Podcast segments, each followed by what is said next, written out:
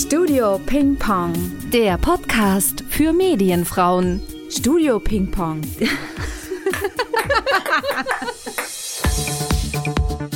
Ich bin glücklich. Ich hoffe, du auch. Nein, doch. Oh. Studio Ping Pong.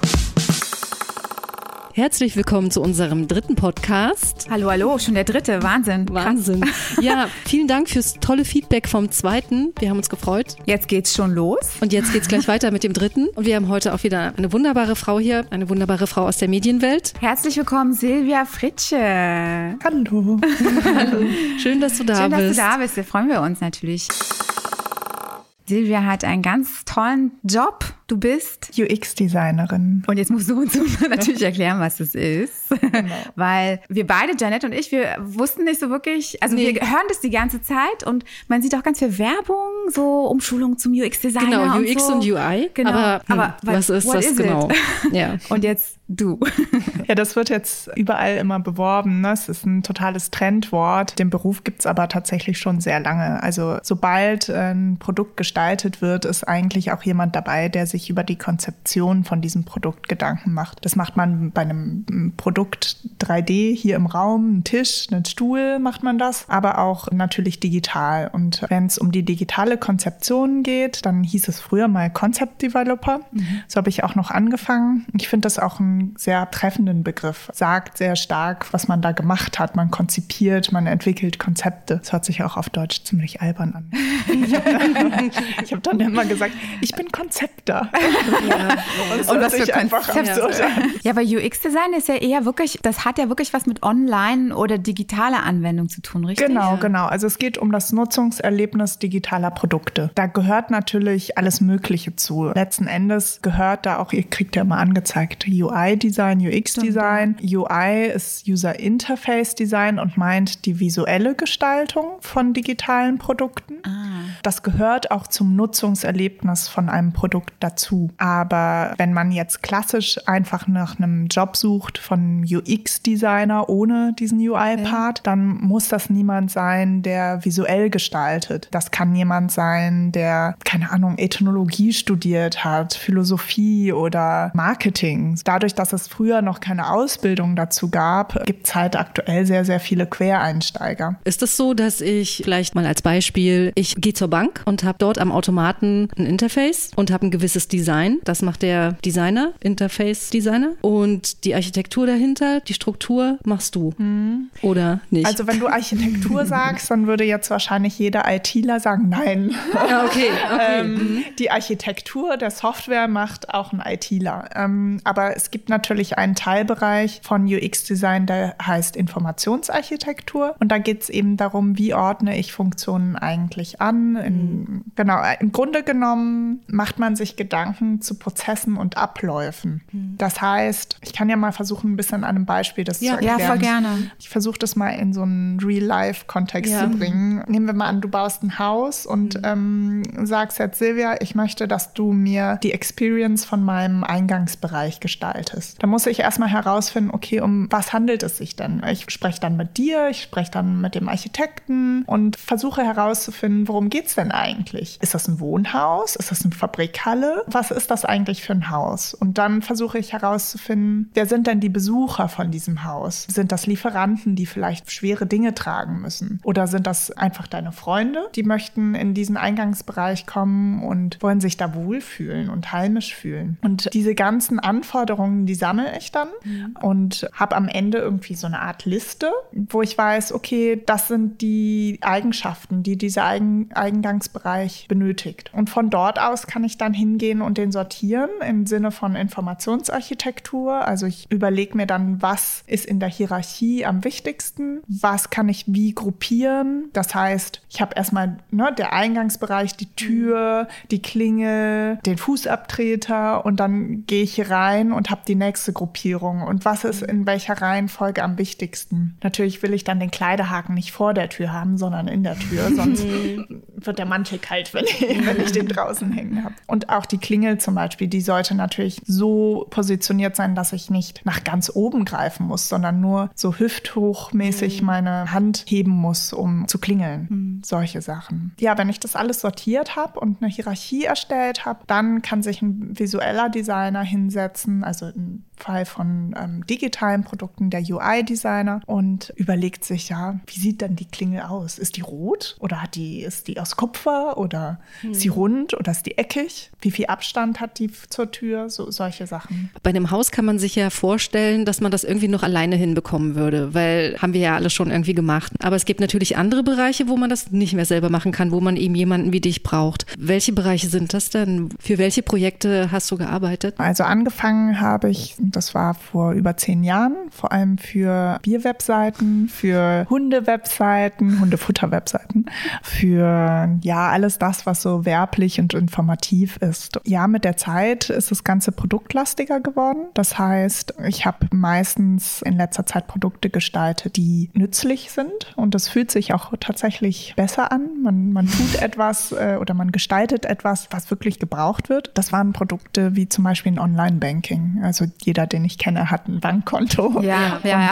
Ja, man ist überrascht, wie viele Leute kein Bankkonto haben. Äh, Aber ja, also das ist ein Produkt, was wirklich sinnvoll ist, mhm. meiner Meinung nach. Und das macht auch am meisten Spaß, einfach etwas Aber hört sich auch wahnsinnig kompliziert an. Also so, ja. wow, da hängt ja eine ganze Menge dran ja, an verschiedenen Ebenen. Ich genau, ich mache ja tatsächlich die Konzeption für mhm. das, was der Nutzer dann wirklich vor der Nase hat. Die Konzeption von der Fachlichkeit und von der IT sind ja nicht mein Bereich. Mhm. Also die ganzen Sicherheitskonzepte, die werden zum Beispiel von ganz anderen Leuten gemacht. Wenn ich jetzt überlege, Online-Bankkonto oder über eine App oder so, das gehört ja auch mit zum User Experience dazu letztendlich. Da gibt es ja dann sicherlich auch irgendwelche User Experience Designer, ja. die dann sich nur um die Sicherheit kümmern. Es gibt Leute, die sich um die Sicherheit kümmern und ja. Konzepte dazu schreiben und Anforderungen reingeben. Und bei mir kommt dann einfach nur sowas an wie, wir brauchen jetzt eine Zwei-Faktor-Authentifizierung Authentisierung und bei unserer Bank äh, funktioniert die wie folgt. Und dann gucke ich mir das an, wie funktioniert das auf, ich sag mal, technisch-konzeptioneller Ebene und dann überlege ich mir, okay, wie übersetze ich das jetzt? Meistens hat dieses technische Konzept schon so einen Leitfaden, was für Schritte es benötigt und ich kann noch mal schauen, okay, wie mache ich das für den Nutzer einfacher? Wie mhm. kriege ich das in etwas übersetzt, was für den Nutzer angenehm ist? Ja, Spaß macht so eine Zwei-Faktor-Authentisierung nie, aber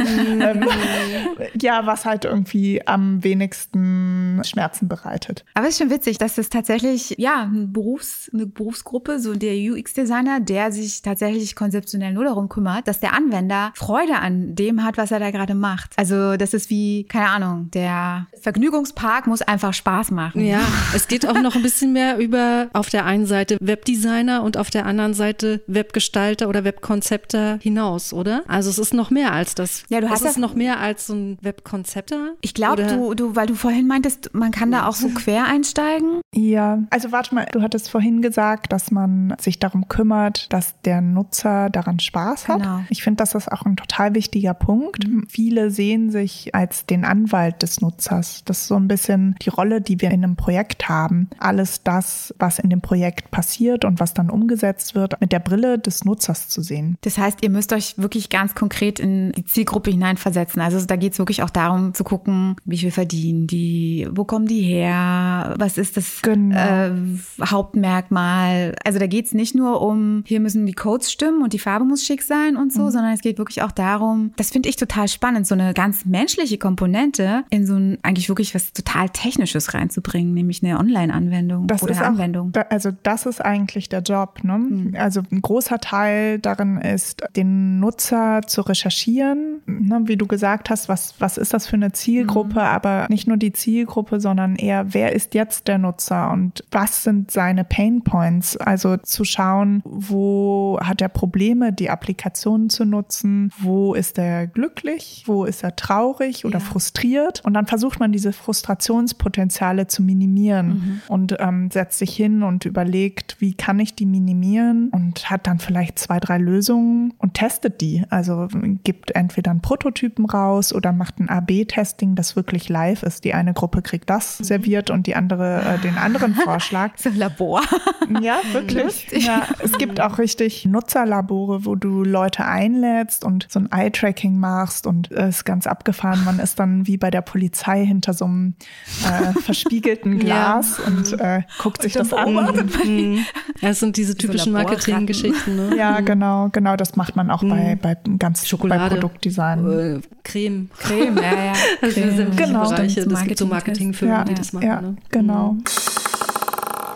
Ja, mhm. spannend. Eigentlich will man so gar nicht, dass so ein technischer, also ja, technischer Beruf ist es ja in dem Sinne gar nicht, sondern es ist ja eigentlich eher so ein, oder es ist doch ein technischer Beruf, aber auf der anderen Seite musst du ja wirklich dich einfühlen können, ja, andere verstehen. Also, wie du schon gesagt hast, du recherchierst ja dann auch über den Nutzer und da taucht man ja wahrscheinlich auch in Welten ein, in die man so vorher nicht eingetaucht wäre, oder?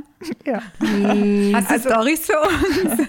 Also beim Hundefutter stelle ich mir das zum Beispiel sehr spannend vor. Also ich glaube, es lohnt sich, empathisch denken zu können und ja. sich in Nutzer reinversetzen zu können. Mhm. Man darf aber nicht unterschätzen, dass der Beruf relativ analytisch ist. Du musst Dinge gut begreifen und übersetzen können können. Mhm. Man guckt schon in verrückte Zielgruppen rein. Die Hundefuttersache, da hatte ich mit den Nutzern nicht wirklich viel zu tun. Es war aber total spannend, weil ganz viel Input von Tierärzten kam. Ja, das war so ein Welpenkalender. Also wann bekommt der Welpe welches Futter, wann muss er eine Impfung bekommen, in welcher Phase befindet er sich. Und da haben wir Infos von Tierärzten bekommen. Ich glaube, aktuell habe ich mit einer ganz lustigen Zielgruppe zu tun. Das sind Hausverwalter. Ja, das ist total spannend. Also ich persönlich hatte vor vier Jahren noch eine ganz furchtbare Hausverwaltung und jetzt, ich bin umgezogen und habe jetzt eine kleine normale Hausverwaltung. Äh, aber verstehst aber du die hab, jetzt besser? Genau, also ich habe plötzlich so ein. Verständnis für deren Job und habe auch verstanden, wie viel die eigentlich wissen müssen. Ist mhm. total abgefahren. Also mhm. man taucht einfach immer wieder in so Welten ein und wird kurz Spezialist für mhm. diese eine Welt. Vor zwölf Jahren war es dann halt Bier und jetzt ist Hausverwaltung und die Buchhaltung von Hausverwaltern und die Kommunikation von Hausverwaltern und das ist eben schon spannend, dass man immer wieder etwas Neues lernt auch. Also im Prinzip so eine Lebensschule, also hört halt nie auf, ne? Immer wieder was Neues. Ja, ich habe auch gerade noch mal überlegt, als du Zielgruppe gesagt hast, dass du ja dann zum Beispiel beim Banking ja mit einem Portal sämtliche Altersstufen auch ansprechen musst, ne? Mhm, ist ja auch nicht einfach, dann da das alles unter einen Hut zu kriegen, Stimmt, ne? Ja. Muss die, also die Jungen also das fängt ja auch mit der Schriftgröße an, dass mhm. die einen, für die ist eine kleine okay und die anderen, mhm. die etwas älteren, bräuchten dann vielleicht eine größere. Hätte ich mir irgendwie so, naja, dem allem gerecht zu werden. Die, die Jüngeren finden es dann nicht cool. Ja, und, ähm, solche Sachen. Also es gibt Produkte wie zum Beispiel im Banking, wo es sehr, sehr vielseitig ist, wo du nicht nur alle Altersstufen hast, sondern auch du hast die Geschäftskunden, du hast Privatkunden mhm. und so weiter und so fort. Dann hast du halt manchmal auch so Anforderungen von den Kunden, und ihren Kunden wiederum, dass du dich um Barrierefreiheit kümmern musst. Das heißt, jemand ist irgendwie sehgeschädigt. Rot-Grün? Ja, rot-grün blind. Genau. Ähm, oder jemand braucht einen Screenreader und man muss sich überlegen, wie man diese ganzen Hierarchien und äh, Gruppierungen, die ich äh, vorhin erwähnt habe, wie man die nochmal umschreibt, mhm. damit halt ein Screenreader sagen kann, äh, lieber Nutzer, jetzt kommt eine ganze Gruppe an Formularfeldern, da gibst du deine Adresse ein und dann kommt erst die Adresse, ja. sodass das alles vorgelesen wird. Mhm. Krass. Ja. Wie bist du denn zum UX-Design gekommen? Ich habe in Aachen Design studiert, also visuelle Kommunikation. Da irgendwie querbeet alles mal ausprobiert. Mhm. Ich habe Fotografie versucht, äh, Film war ein totaler mhm. Fail. Mhm. Ähm, ja. ja. okay. Ganz furchtbar. Sollte man mir nicht unter die Finger geben. ähm, und Grafikdesign und ja, ich habe ein paar Dinge ausprobiert und äh, letzten Endes bin ich bei einem Professor gelandet, der auch damals interaktive Medien gelehrt mhm. hat und der hat uns im Grunde genommen beigebracht, was Usability ist, äh, mhm. wie gestaltet man nutzerfreundlich und es war auch einer der einzigen Professoren, der Wert darauf gelegt hat, dass man sich mit der Theorie beschäftigt oder so kam es mir damals vor, ich weiß nicht, ob mhm. das jetzt stimmt. ja, und bei dem bin ich dann geblieben letzten Endes. Und nach dem Studium habe ich gedacht, ja gut, ich probiere jetzt einfach, mich überall zu bewerben und habe ganz verschiedene Sachen äh, ausprobiert. Das heißt, ich habe ganz verschiedene Bewerbungen verschickt und genauso wie am Anfang des Studiums eigentlich. Ich habe bei Grafikdesignagenturen mich beworben, auch bei Digitalagenturen. Ich habe so ein bisschen versucht, mich da ranzurobben. So, mhm. was möchte ich eigentlich? Und da haben diese Bewerbungsgespräche total geholfen, so dass ich letzten Endes bin ich bei einer Digitalagentur gelandet, die mich eben als Concept Developer angestellt hat. Du bist ja damit eigentlich auch eine richtige Fachkraft, weil du vorhin meintest, es gibt da viele Quereinsteiger. Du bist ja dann jemand, der, der, der das Pike richtig das gelernt. Äh, gelernt hat. Ne? Also. Nee, ja. ähm, also ich würde sagen, ich war schon Designer mhm. und mein damaliger Chef, der war ganz hervorragend. Also der hat mir so viel beigebracht, das habe ich im Studium gar nicht gelernt. Also mhm. ich glaube, durch ihn habe ich das auch erst richtig verstanden, was das heißt eigentlich. Das war schon noch mal eine eigene Ausbildung für sich. Und ich hatte da wirklich, wirklich Glück auch. Hm. Hast du also in dieser Firma in der Festanstellung viel Erfahrung gesammelt und hast dich dann aber irgendwann selbstständig gemacht? Genau, also dazwischen gab es noch ein paar andere Agenturen. Ah, okay. Oder zwei eigentlich. Und genau, in der letzten Festanstellung habe ich nebenher schon ein Startup betreut. Also als Selbstständige habe ich noch neben meinem Vollzeitjob äh, dieses Startup betreut und ihnen geholfen, einen Produktstart hinzulegen. Und die betreue ich auch heute noch. Aber das war für mich total wichtig, weil ich einfach gemerkt habe, das gefällt mir. Ich möchte eigene mhm. Kunden betreuen und da kommt einfach noch mal ein ganz anderer Enthusiasmus, mhm. äh, den man da an den Tag legt. Und das hat dann letzten Endes dazu geführt, dass ich mich selbstständig gemacht habe. Ja, was ja nochmal eine ganz andere Ebene, wenn du dann selber Kunden auch gewinnen musst. Stelle ich mir nicht so einfach vor. Machst du Akquise da, oder ist das, bist du so gut, dass du. Die kommt zu dir, genau. Tatsächlich. Ja, ja. Okay. okay. okay, Silvia nickt. Ja. okay. Ähm, ja, ich, muss aber, ich muss aber auch sagen, ich bin ja jetzt erst seit einem Dreivierteljahr selbstständig und ja, bisher kommen sie zu mir. Ich bin mal gespannt, wie lange das noch an anhält. Dann ja. laden wir dich nochmal ja, ein, wenn gut. du wieder Akquise machen musst. ja, gerne. Ja, also okay. generell, ich, ich finde das eh spannend. Ich habe nicht so das Problem damit, auf Leute zuzugehen und denen zu schreiben, hey, hier bin ich und wenn ihr jemanden braucht, ich freue mich von euch zu hören oder so. Ich freue mich auch generell, neue Kontakte zu knüpfen und habe da auch Spaß dran. Ich habe auch Spaß darin, durch neue Kontakte auch neue Themen zu erfahren und mitzudenken. Und ich glaube, das ist auch einer meiner Stärken, weil ich eben nicht nur bei meinem eigenen Job bleibe, sondern auch für Unternehmen mitdenke und auch organisatorisch mitdenke. Und ähm, ja, ich habe da einfach irgendwie einen Drive für Menschen kennenzulernen. Und inzwischen ist ja auch diese Arbeit etabliert. Also du musst sie ja nicht noch erklären. Also was man vielleicht, ja doch. so wie bei uns gerade. Also es ist ja ein Unterschied, ob man oder diesen Beruf erklären muss und ihnen sozusagen diese Arbeit aufdrückt oder wie soll ich sagen, also man sagt, ihr, wenn ihr, wenn, wenn, wenn, dass die das brauchen. Oder die das als Mehrwert auch ja, erkennen. Genau. Also wenn ihr das macht, dann genau. habt ihr einen Vorteil. Genau. Das aber erstmal, da muss man sich ja beweisen. Ist ja mhm. sicher was anderes, als wenn du in eine Firma gehst und die sagt, wir möchten so jemanden, wir haben damit super Erfahrungen gemacht und wir sind bereit dafür, ein gewisses Budget aufzubringen. Mhm. Bestimmt auch. Ja, Kannst du da, hast du da Erfahr solche, so, solche Erfahrungen gemacht? Da gibt es so, so ganz fiese Memes im Internet für UX-Designer, wie das der Kunde dann sagt, die User klicken nicht, es muss alles auf eine Seite. Also, dass manche Firmen nicht in der Lage sind zu verstehen, dass es ein wichtiger Punkt ist, gerade wenn sie online ja, das meine ich, ne? verkaufen ne? wollen oder so, sondern die sagen, das muss hier alles auf die Seite und weil die klicken ja sowieso nicht und dann kommt der UX-Designer und er sagt, um Gottes Willen, was ist das denn? Dafür geben wir doch kein Geld aus. Genau. Ja kein, und andere Firmen sind äh, wahrscheinlich weiter und wissen, ja, und haben es erkannt, das, ja, ja, dass das wichtig dass ist. Dass das ein großer Vorteil ist dann am oder Ende. Sagen wir ne? mal so, dass die, dass die vielleicht dann auch ja auch da auf die Seite zurückkommen, weil sie eben so eine gute Erfahrung gemacht haben. Ja,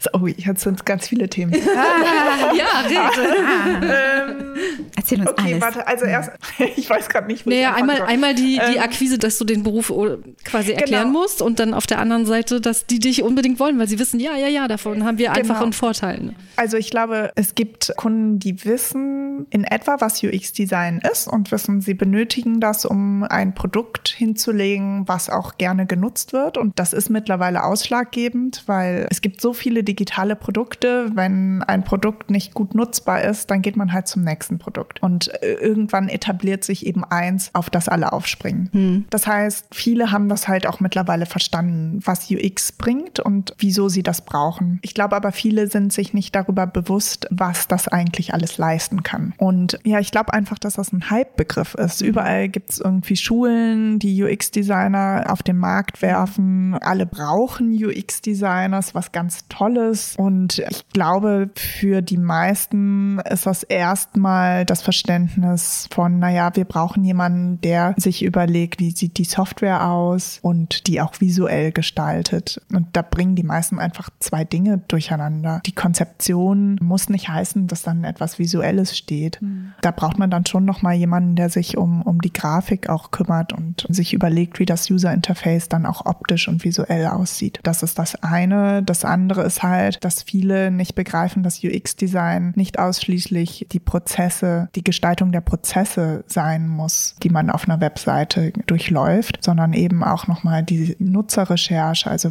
wen habe ich da eigentlich? Und dass das auch recht tief gehen kann und viel Zusammenarbeit auch mit, mit der Business-Seite auch zu tun hat. Das ist auch so ein Spiegel, ne? Du hast halt auf der einen Seite hast du den, den Nutzer, der das Produkt nutzen soll mhm. und für den du das machst, damit mhm. er Spaß daran hat und ja. oder bestenfalls merkt er gar nicht, dass du da ja. deinen Job gemacht hast, weil es läuft halt einfach durch. Und auf der anderen Seite musst du als UX-Designer aber auch immer diese Business-Seite auf dem Schirm haben. Zum Beispiel, was soll eigentlich erreicht werden damit? Was mhm. ist, was ist hier eigentlich der, der Business Value von so einem Produkt? Die beiden Seiten müssen zusammenspielen und deshalb muss auch so ein Designer sich eben auch mit dem Unternehmen auseinandersetzen. Oftmals ist es dann eher so ein, naja, du machst jetzt hier diesen einen Prozess ja. und dann gehst du wieder und es ist auch okay, aber man kann sehr viel umfänglicher mit dem Thema umgehen. Mhm. Wenn du einen Auftrag bekommst, bekommst du den von der Firma nur für speziell dieses für so einen Teilbereich. Nur, für, nur, speziell für diesen Teilbereich oder bekommst du so einen umfassenden Auftrag, wo du dann wieder auch noch Leute mit ins Boot holst, also äh, ITler oder Designer? Also es geht ja beides. Mhm. Bisher bin ich eher in größeren Produkten unterwegs. Das heißt, ich helfe einer Firma, ihr Produkt zu gestalten und dort sitzen dann meistens schon ITler Entwickler und mhm. die Leute, die die fachliche Konzeption machen und mit denen arbeite ich zusammen. Das sind auch meistens so komplexe Produkte, dass ich dort auf längere Zeit gebucht bin. Das heißt, du hast ein Team unter dir oder? Aktuell nicht, weil die Firmen noch zu klein sind. Ich habe schon in der Festanstellung in größeren Teams gearbeitet. Da waren wir, ich weiß nicht, sechs, acht Designer und dann ging das Projekt über zwei Jahre. Ja, es kommt ganz drauf an, was das eigentlich ist. Was ist das für ein Auftrag? Es gibt ja auch kleinere Aufträge, wo es dann wirklich nur um eine Landingpage geht. Sowas hatte ich aber tatsächlich noch nicht. Also ich meistens in, in den letzten paar Jahren war ich meistens eher in so Projekten beschäftigt, die halt Jahre gehen. Dann äh, gehst du, bist du dann in der Firma oder gehst du, arbeitest du in einem Büro als Freelancer dann extra? Mm, ist schwierig auseinanderzuhalten, weil ich ja, ja. Ähm, also ich habe mich selbstständig gemacht, ja zum 1. April, pünktlich zu Corona. Mhm, super, ja. genau. Daher, ja, ich war viel vor Ort trotzdem mhm. bei dem Kunden. Bei dem anderen Kunden war ich auch ab und an in deren Büro, aber es ist mhm. einfach das meiste zurzeit über Homeoffice und funktioniert auch wunderbar. Also, mhm. ja. Mich würde mal interessieren, wenn du sagst, also wahrscheinlich kannst du jetzt eh nur so ein bisschen von der Festanstellung darauf schließen, dass du ja dann Team betreust. Und mich würde mal interessieren, wie das ist. Muss man sich dann tatsächlich mit allem richtig, richtig gut auskennen? Weil wenn die Fragen haben, musst, musst du die beantworten. Oder ist es das so, dass du dann wirklich sagst, du pass auf, ich weiß das gerade nicht, ich finde das für dich raus. Oder dass du sagst, geh zu dem Kollegen Schmidt, der weiß das ganz genau. Wie war das bei dir? Du, das kommt, also ich finde immer die ehrliche Variante am besten. Ne? Also man, ich finde, man kann schon sagen, ich, du, ich bin mir da gerade nicht sicher und ja. ich finde es raus. Oder wir holen mal jemand anderen dazu, der weiß das. Mhm. Ich finde, das zeigt auch eine Art von Kompetenz zu sagen, an welcher Stelle man eben seine eigenen Grenzen hat hat. Mhm. Und ich finde das auch total wichtig, sonst kommt man auch nicht, man kommt nicht authentisch, authentisch rüber. Ne? Ja. Genau. Das ist schon wichtig, da ehrlich zu bleiben. Vor allem bei Produkten, die nützlich sind und die länger bleiben sollen, mhm. sollte man da nicht irgendwas erzählen, was man sich aus der Nase zieht. ähm, genau. Aber ja, in so großen Teams natürlich jeder irgendwie so sein Spezialgebiet und da kann man sich das schon aufteilen. Okay. Das heißt, du musst ja jetzt gar nicht bei allem hundertprozentig immer, keine Ahnung, wenn du jetzt mit dem Programmierer redest und der fängt dann an von HTML oder wie, sie alle heißen, die Sprachen, dass du dann sagst, du weiß ich jetzt nicht, das, das müsste ich nachschauen oder. Genau, genau. Also äh, Richtung Programmierung ist es auf jeden Fall gut, ein Grundwissen zu haben und zu verstehen, wie das aufgebaut ist und was aktuelle Technik eigentlich leisten kann. Aber letzten Endes bin ich immer darauf angewiesen, einen fähigen Programmierer an der Seite zu haben, mhm. der auch genauso ehrlich mit mir ist. Und am liebsten mag ich die Programmierer, die mit mir zusammenarbeiten und sagen, hey, hast du das hier schon gesehen? Das, mhm. das kann man jetzt auch machen. Äh, möchtest du das nicht mehr einbauen? Ich wollte das auch mal ausprobieren. So, das, mhm. das befruchtet sich ja auch gegenseitig. Ja, das ist cool, ne? wenn man so einen Partner hat, der da eben auch genauso viel Energie mit rein investiert. ja, Fälle. genau. Würdest du sagen, dass der Beruf UX-Designer ein typisch weiblicher Beruf ist? Gibt es da nach deiner Erfahrung mehr Frauen oder hält sich das die Waage? Hm, gute Frage. Ich hätte ihn sogar mehr als männlich wahrgenommen. Da, da gibt es einen kleinen Hintergrund.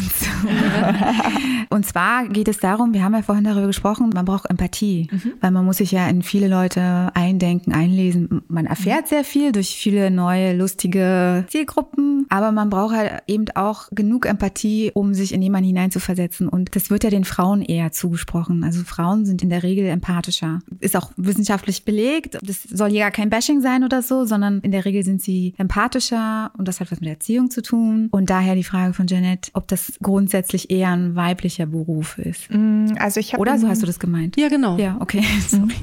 Also ich habe persönlich, kenne ich genauso viele männliche wie weibliche UX-Designer, würde ich meinen. Also mhm. meine Überzeugung ist, dass Männer genauso empathisch sein können wie Frauen. Das Wichtige ist, dass man eben auch analytisch denken kann. Und da würde ich auch sagen, das können Männer genauso wie Frauen. Ich tue mir da schwer, einen Unterschied zu machen tatsächlich. Mhm. Ja. Was ja wieder auch deine Recherche, liebe Sandy, ähm, so ein bisschen untermauert. Du hast ja was dazu gefunden zu diesem empathischen ja, genau, das ist äh, Thema. Äh, genau, das, das was mit Dopamin zu tun hat, also mit der Dopaminausschüttung, dass die Frauen dadurch, wenn sie empathisch sich in andere einfühlen, wird bei ihnen mehr Dopamin ausgeschüttet, weil sie helfen, weil sie empathisch sind, weil sie Verständnis haben. Und bei den Männern nicht? Nee, weil was? es ja, weil es ist tatsächlich wohl so, dass das in der Kindheit passiert, dass man bei den Mädchen, die dafür lobt, dass wenn sie teilen, wenn sie Verständnis haben, wenn sie nett sind, brav sind, lieb sind. Ist das etwas gesellschaftliches dann? Also man kann schon sagen, dass das Wissenschaft wissenschaftlich so belegt ist und dass das in deinem Hirn sich wirklich auch manifestiert. Also es ist ja wirklich eine Gehirnsache. Das liegt daran, wie du erzogen wurdest und dass das grundsätzlich bei Mädchen eben so war, dass die mehr gelobt wurden für Empathie, für Teilen, für jemanden anders in Schutz nehmen, so eine Sachen. Und die Jungs mehr äh, dafür gelobt wurden, wenn sie sich durchgesetzt haben, wenn sie stark waren, wenn sie was gewonnen haben. Und das hat sich das Gehirn gemerkt und dementsprechend hat sich das ausgebildet. Also dass bei denen, wenn sie sich egoistisch verhalten, mehr Dopamin ausgeschüttet wird. Abgefahren abgefahren. Habe ich noch nie gehört, aber ja, ja ich finde.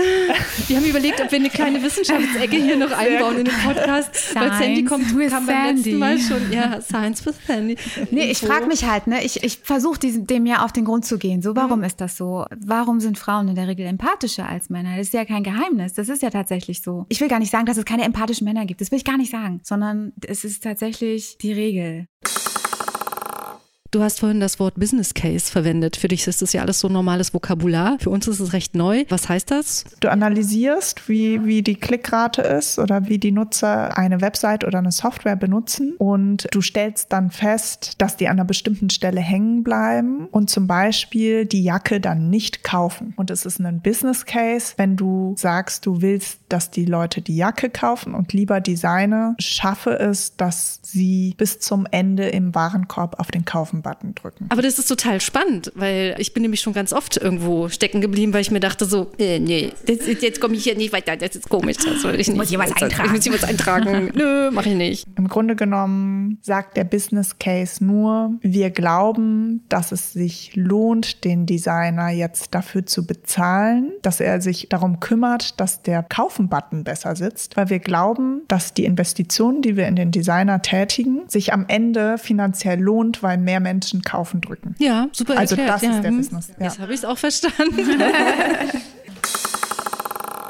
Silvia, wir haben uns ja im Vorfeld auch so ein bisschen unterhalten darüber, dass du in deiner Festanstellung warst du Teamlead gewesen und du hattest da ein ganz interessantes Thema so ein bisschen mit angeführt und zwar ging es darum, dass man sich als Teamlead immer auch auf sein Bauchgefühl verlassen muss im Bezug auf, wen hole ich mir ins Team rein. Weil selbst wenn da jemand ist, der vielleicht auf dem Papier richtig gute, aussagekräftige Sachen hat und du merkst aber schon irgendwie, die Chemie stimmt nicht oder hm, ich weiß nicht so richtig, wie also du bist ja auch sehr analytisch unterwegs, also du kannst das glaube ich auch gut trennen alles, aber sagst du trotzdem, trotzdem du ja auch Sachen wirklich gut analysieren kannst, mein Bauch sagt mir, was ich tun muss. Ist das so oder? Ja, also auf jeden Fall. Ich glaube, wenn man ein Team vor sich hat und in diesem Team hat sich eine bestimmte Kultur etabliert und man hat einfach ein Team vor sich, das bestimmte Kultur lebt und gemeinsam hat man irgendwie eine Kultur etabliert und eine Art zu arbeiten etabliert, dann muss das auch passen. Also wenn ich mir ein neues Teammitglied reinhole, dann kann ich davon ausgehen, dass äh, nicht nur dieses Teammitglied erstmal eine bestimmte Einarbeitungszeit braucht, sondern auch das Team selber. Das heißt, wenn ich ein Teammitglied neu reinhole, ist auch das Team erstmal ein bisschen durcheinander gewürfelt. Die sind dann auch aufgeregt, wer ist das denn jetzt? Und man lernt sich erstmal okay. kennen und arbeitet zusammen. Und ja, das, das würfelt erstmal ein Team auch ein bisschen durcheinander mhm. und bringt Unruhe im positiven Sinne. Ich glaube, es ist einfach wichtig, sich da auf sein Bauchgefühl zu verlassen, ob die Person jetzt passt, weil letzten Endes soll diese Person das Team ja nicht dauerhaft auseinander, durcheinander würfeln. Das soll ja irgendwann wie ein Zahnrad ineinander gehen, mhm. sonst hast du am Ende ein Team, was total uneffizient arbeitet, weil es einen Unruhefaktor gibt. Das finde ich total schwer anders zu lösen als mit einem Bauchgefühl. Also man lernt eine Person kennen und versucht einzuschätzen, ob die zu einem Team passt. Ich glaube, das Bauchgefühl sagt einem schon ganz gut, ob jemand zu einem Team passt oder nicht. Mhm. Also es ist wirklich sehr, sehr wichtig zu sagen, okay, ich habe ein gutes Gefühl im Bauch und. Total, äh, ja. ja. Und es ist äh, genauso auch, wenn man sich dann für jemanden entscheidet, soll es ja bestenfalls nicht passieren, dass es nach einer Probezeit dann aufgrund von fehlender Chemie nicht funktioniert. Also man will ja niemanden rauswerfen.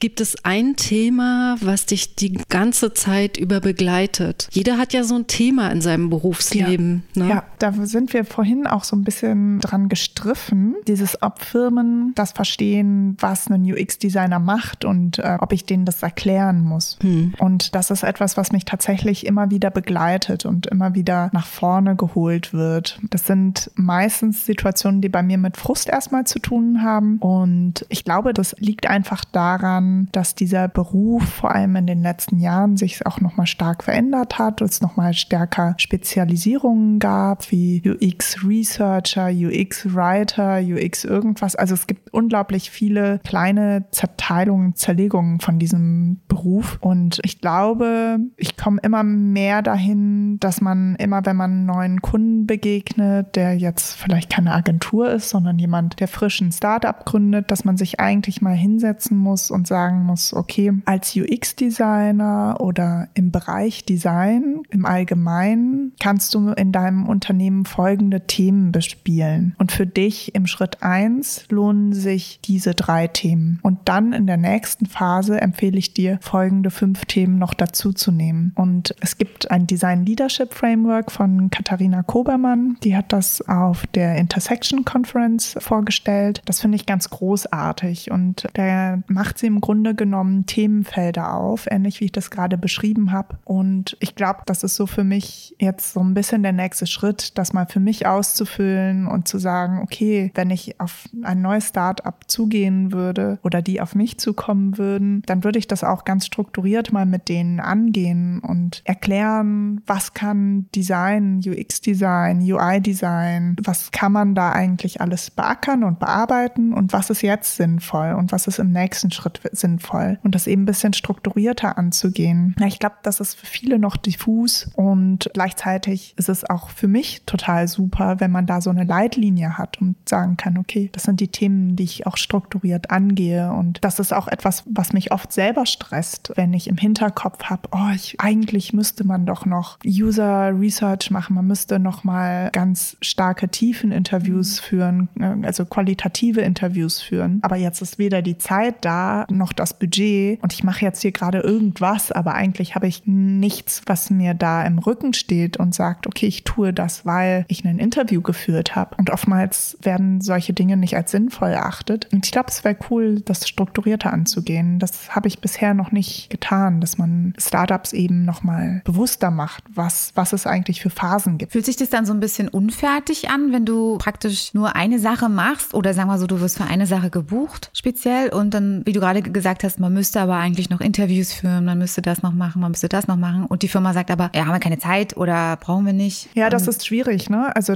ich fühle mich dann immer ganz unprofessionell, hm. weil das ja eigentlich mein Job ist, hm. denen das beizubringen, dass sie eigentlich ganz dringend äh, sich mal mit ihren hm. Nutzern beschäftigen müssen. Hm. Und das ist für mich total frustrierend und man kommt sich dann einfach unprofessionell vor. Und gleichzeitig läuft so aber. Ja, also, Fun Fact. Ich habe gelesen, ich, ich habe mich ja vermalt. also es gibt so, so die Top 5 äh, Dinge, die Kunden zum UX-Designer sagen, wo die, denen sich die Fußnägel rollen. Und unter anderem war eins davon dieses, ja, wir brauchen nicht mit den Nutzern reden, wir sind doch die Nutzer. Ja, wo genau. Dann, wo genau. dann jeder UX-Designer sagt, ah, nee. Ja, das hat man ja in schlimm, vielen ja. anderen Medienberufen auch. Unter also ja, genau. das hat man allgemein im Design, wo man sagt, nee, also mein Schwager, der hat Corel-Draw. Der kann das auch. Der macht nee, mein Mann hat jetzt eine neue Kamera, der kann die Fotos von unseren ja, Leuten machen. Ja. Und, ne, bis hin zum Sprechen, so, ne, Mensch, die Praktikantin, die kann äh, ganz süße Stimme, die kann doch mal hier genau. unseren Werbespot sprechen. ja, genau. äh, sparen wir Geld. Also das ist, glaube ich, in allen das, Bereichen so, ne? Kennen das Video, das Video vom iPhone hier mit rein in den Spot, das geht schon. Das so super Quali, Mensch. Ja, ich glaube, da, also es ist auch dieses Wort Design, ne? Da, da denkt jeder, ja, das hat was mit Geschmack zu tun. Mhm. Das ist fürs UX-Design ist das nicht so, weil du hast einfach Recherche, die du im Hintergrund hast. Du hast Fakten, die einfach da sind, die kannst du ja nicht weg, ja, wegdiskutieren. Ja. So, das, ja, und auf der anderen Seite auch für das visuelle Design. Ne? Also, das ist kein Geschmack, ob das jetzt pink oder blau ist. Sorry, das ist einfach eine Zielgruppe, die wird recherchiert und du bekommst einen Look and Feel draufgesetzt, was exakt zu dieser Marke passt. Und Menschen denken, sobald es das Wort Design da ist, da können sie auch mitdiskutieren. Da dürfen sie jetzt auch mal aktiv werden. Die Programmierer, das ist ja klar, das versteht ja keiner. Das ist auch ist voll anstrengend, sich damit zu beschäftigen. Also fangen sie damit gar nicht an. Aber jetzt dürfen sie mal mitgestalten.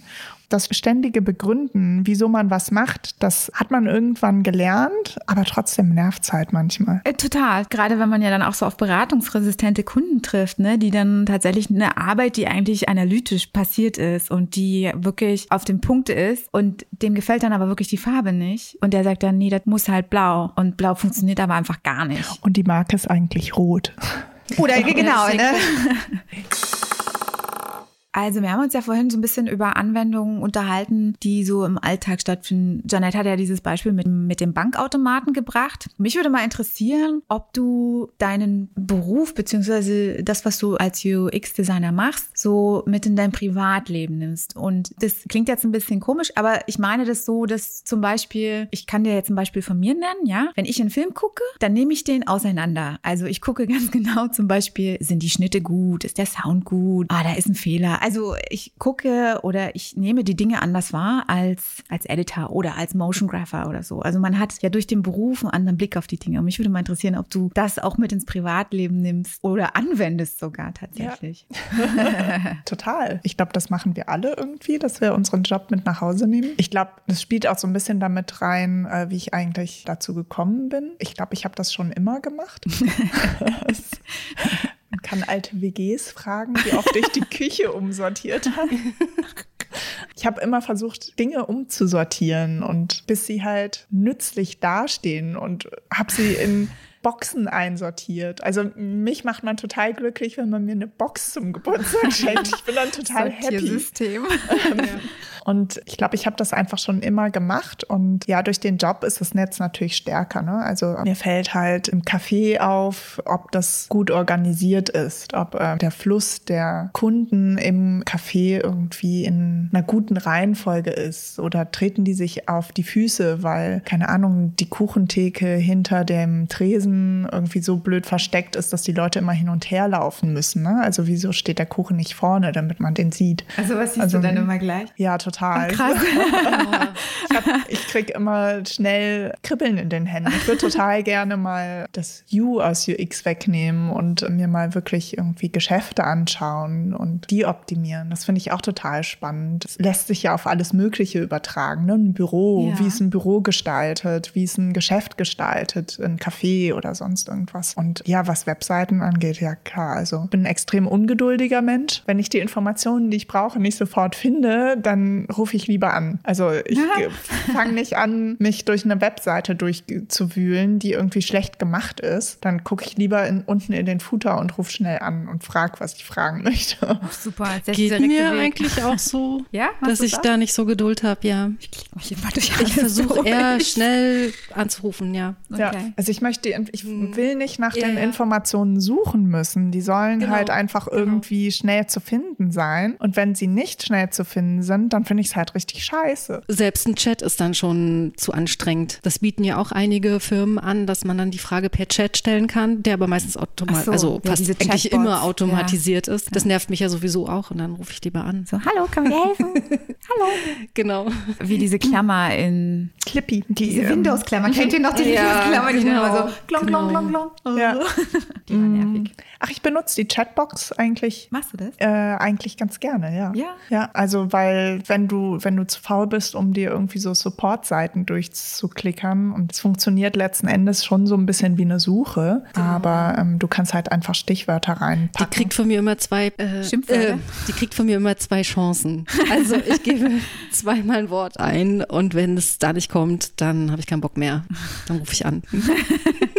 Hey, why not? so, und dann dauert mir das zu lange.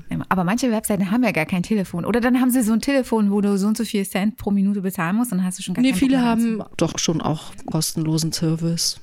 Ja. Ich bin, in, ich bin der E-Mail-Schreiber, das gebe ich zu. Ich schreibe dann einfach immer das Problem in die E-Mail und meistens wird es auch mega schnell beantwortet. Ich bin dann mal ganz baff. Ich denke immer so, die armen Leute sitzen die dann hier, warten ja, das nur ist ja auf meine ne? E-Mail. Ne? Also Telefon und E-Mail beantworten ja. ist dann in, in, einem, in einer Schicht, in einem Job.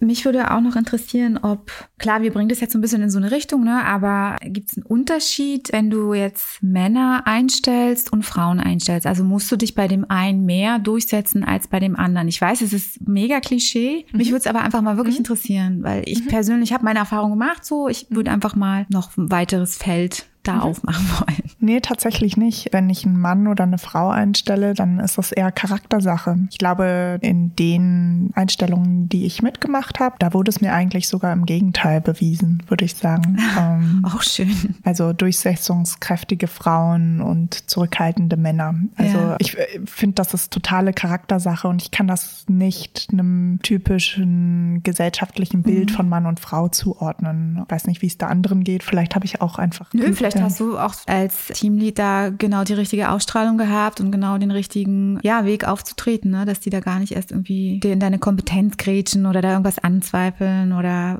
dich da. Ja, aber das hatten wir ja auch vorhin. Ich finde auch, wenn sie mehr Kompetenz in einem Bereich haben als ich, dann sollen sie da auch das auch sagen. Ja, und ja. Ähm, das ist auch total wichtig, damit eine, eine gute Zusammenarbeit funktioniert. Aber bisher bin ich in meinem eigenen Team nicht auf solche Probleme gestoßen. Und äh, mich würde noch interessieren, musstest du während deiner Zeit als Teamleader an deinem Auftreten als Frau, also an deinem männlichen Anteil und an deinem weiblichen Anteil arbeiten, also das irgendwie feinjustieren? Hast du manchmal überlegt, Mensch, hier war ich vielleicht zu sehr in meiner weiblichen, empathischen Rolle, wie wir es vorhin hatten, und ich muss hier anders auftreten? Machst du dir über sowas Gedanken? Also ich glaube, ich habe das automatisch getan, unbewusst. Mhm. Und ich fange jetzt erst an, damit mich auseinanderzusetzen tatsächlich. Also es ist ein Thema, das für mich vor allem jetzt zur Zeit und im letzten Jahr total präsent ist. Mhm. Vor allem jetzt auch in der letzten Zeit bin ich noch nie auf so einen Moment gestoßen, wo ich dachte, okay, jetzt äh, muss ich mich entsprechend verhalten. Ich glaube, davor habe ich mich vielleicht unbewusst verhalten, sag ich mhm. mal jetzt im mhm. allgemeinen Verhalten, in versucht männlicher zu wirken oder lauter zu sein oder stärker zu sein oder im Gegenteil in manchen Situationen mich sich explizit zurückzuziehen. Und ich glaube aber, dass das ähm, unterbewusst war. Hm. Und jetzt versuche ich da sowas bewusster wahrzunehmen und es ist bisher nicht vorgekommen. Hm.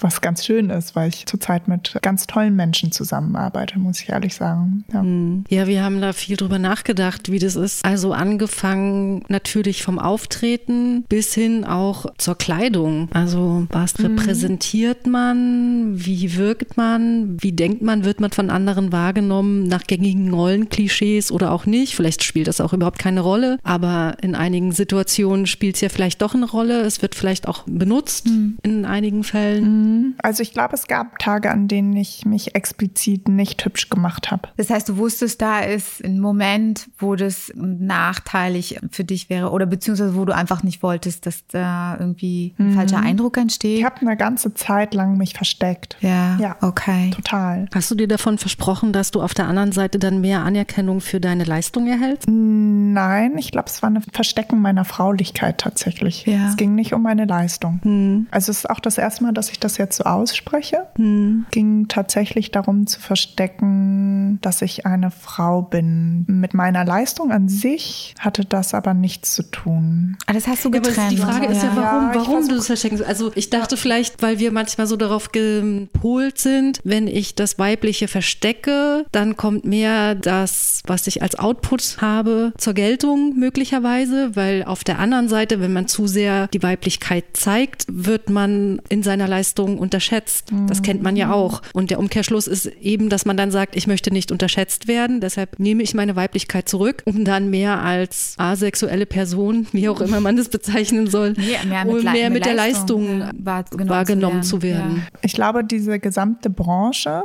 vor allem die Agenturbranche ist immer noch sehr sexistisch. Ich hatte Glück, dass ich gefördert worden bin, aber ich glaube, dass es täuscht, dass eine Branche, die sich mit ganz moderner Technologie beschäftigt, dass sie ja dann ebenso progressiv gepolt ist im zwischenmenschlichen Miteinander. Mhm. Diese Branche ist genauso sexistisch wie jede andere Branche. Es ist querbeet. Da gibt es Firmen, die sind ganz, ganz toll, progressiv, die sind ja feministisch. Und da gibt es genauso auch Firmen, die sind absolut im letzten Jahrhundert stehen geblieben mhm. und sehr sexistisch. Wie äußert sich das? Das äußert sich oftmals darin, dass zum Beispiel, dass es kaum weibliche Führungskräfte gibt. Das äußert sich auch darin, dass Frauen aus Elternzeit zurück zurückkommen und plötzlich einen niedrigeren Job haben, als sie vorher hatten. Zwar noch genauso bezahlt werden, aber im Grunde genommen sind sie entmächtigt, mhm. enthauptet worden, ohne ihren Einverständnis. Es äußert sich, dass ein Kollege von extern, ein männlicher Kollege von extern eingestellt wird, um einen Job zu machen, den genauso gut die,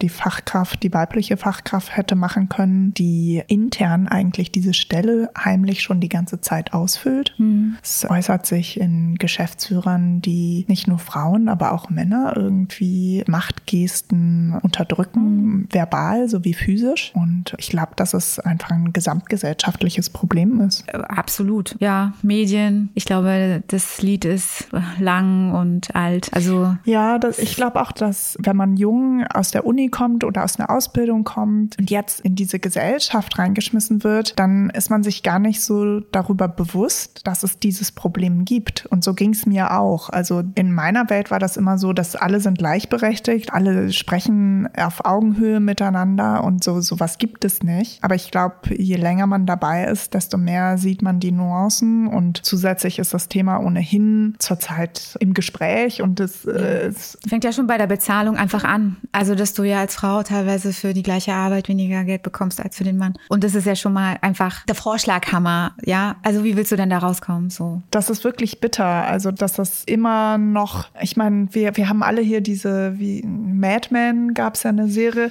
da, wenn man sich manchmal immer noch diese, ich sag jetzt mal Klassenfahrten von Männern aus diversen Agenturen sich anschaut, dann denkt man sich, da hat sich nichts verändert und traurig, sich das anzuschauen, aber es ist auch gut, sich das wirklich mal bewusst zu machen und ähm, sich damit auseinanderzusetzen, wie das eigene Auftreten ist und dass man lernt, sich da nicht von den Emotionen und der Wut irgendwie leiten zu lassen, sondern einfach sich sachlich damit beschäftigt und sagt, okay, wie gehe ich denn jetzt damit um? Was Zum ja Beispiel an intern, ist. aber auch an Wissen rankommen, sich mehr mit Strukturen beschäftigen. Aber das ist das Bittere, ne? Also wir, wir sagen, ja, okay, dann müssen wir was daran tun. Das Problem ist aber, die männliche Seite muss ja da nichts tun oder hat nicht die sieht es nicht ein, ne? oder? Naja, ich glaube, man, man handelt, wenn man ein Problem hat. Mhm.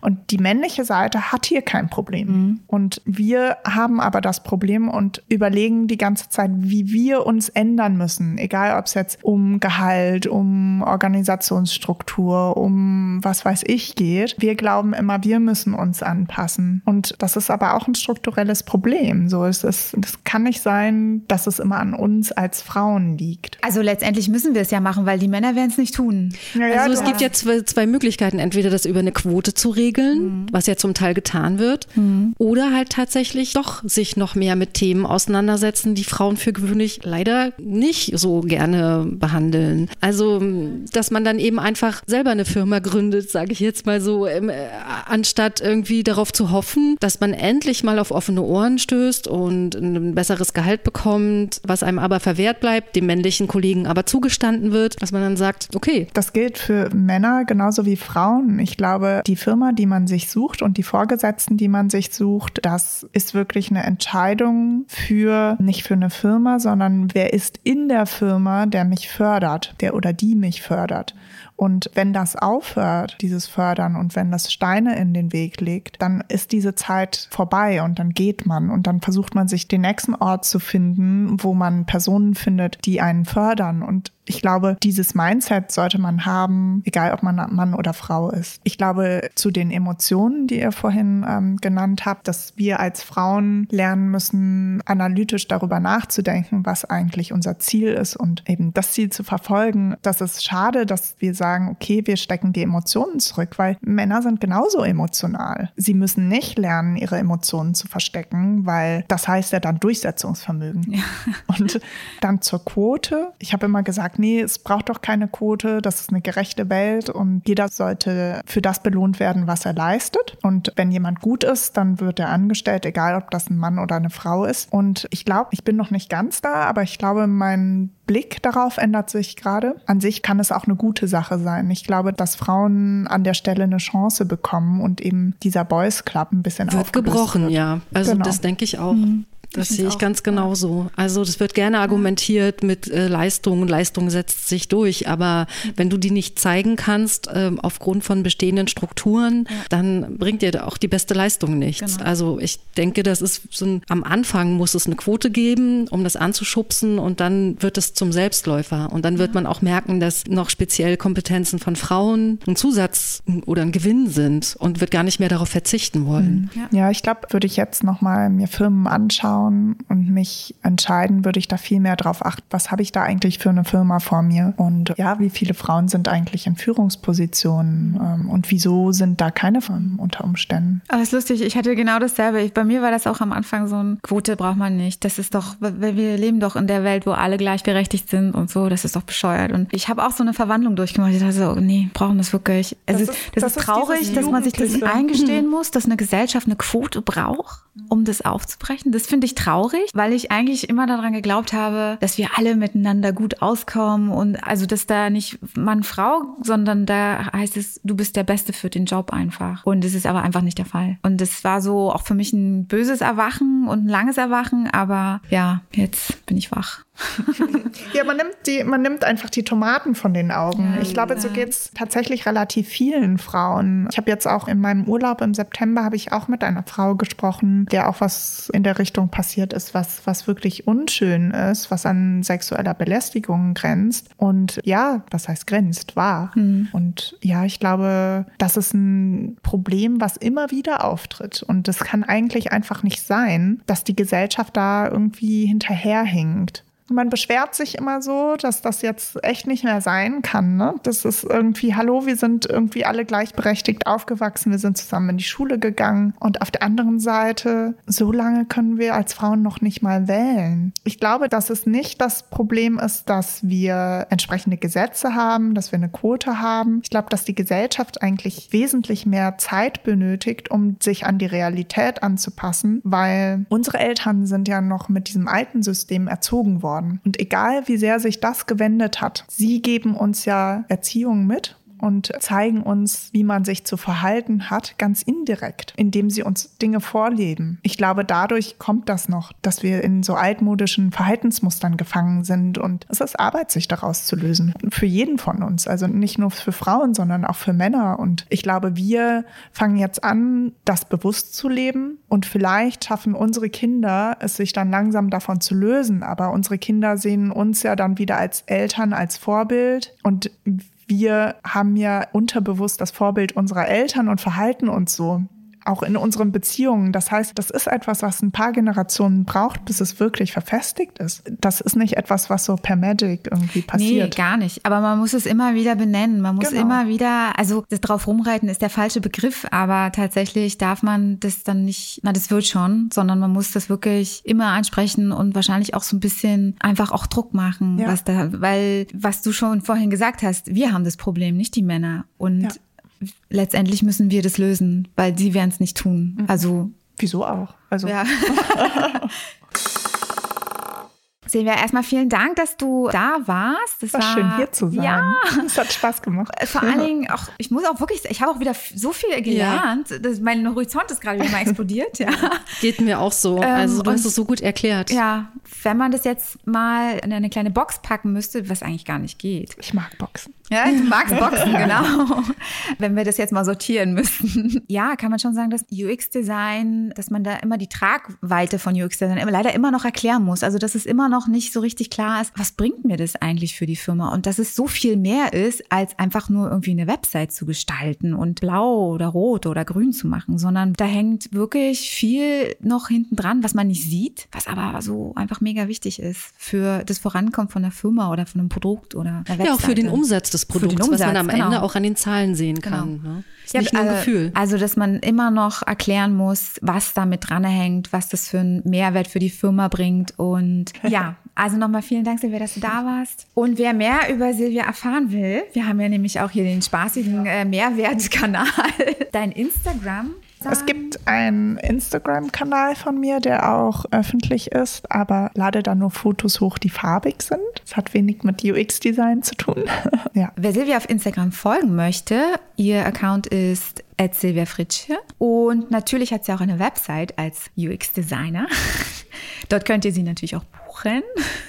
Und das wäre silviafritsche.de. Genau, und wir verlinken das auch alles nochmal. Ja, Silvia, danke. Ja. Schön, dass ich da sein durfte. Vielen Dank. Oh, ja. ja.